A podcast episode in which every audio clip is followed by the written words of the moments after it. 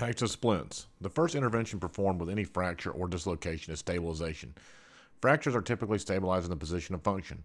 Dislocations are stabilized in the position found, out of necessity since a dislocation is usually immovable. Stabilization is where a rescuer uses his or her hands to hold the fracture or dislocation in the position found or the position of function. Stabilization, can be continued during transport in the event the medics are able to figure out a way to splint. A splint is a device used for holding a part of the body stable to decrease pain and prevent further injury. After an injury, a splint is used to hold still and protect the wounded body part from further damage until you get medical help. It's important to check for good circulation after the injured body part has been immobilized. Splints can be used for different injuries. For example, with a broken bone, stabilizing the area is important to reduce pain, prevent further injury, and allow the person to move about as much as possible. Air splints are typically large air bladders that are typically initially deflated and wrapped around the affected extremity. After application, they are inflated to provide rigidity throughout through air pressure.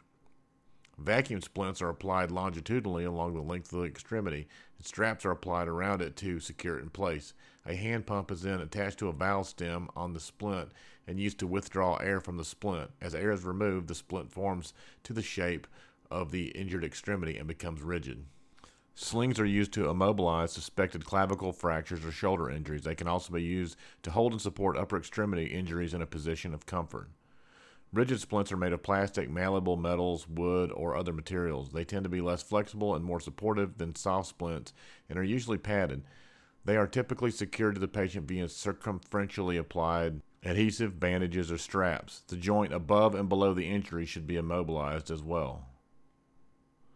Traction splints are used to immobilize femur fractures. They are comprised of straps that attach over the pelvis as an anchor, metal rods to mimic bone stability, and a mechanical device to apply traction.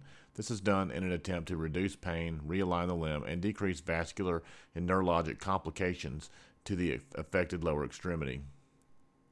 Pelvic circumferential compression devices, pelvic binder, work to provide circumferential stabilization of the entire pelvic cavity.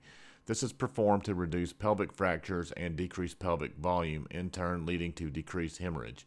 The compression force is applied at the level of the femoral trochanters. This can also be achieved by wrapping a sheet around the pelvis and tying it uh, tightly to secure it in place.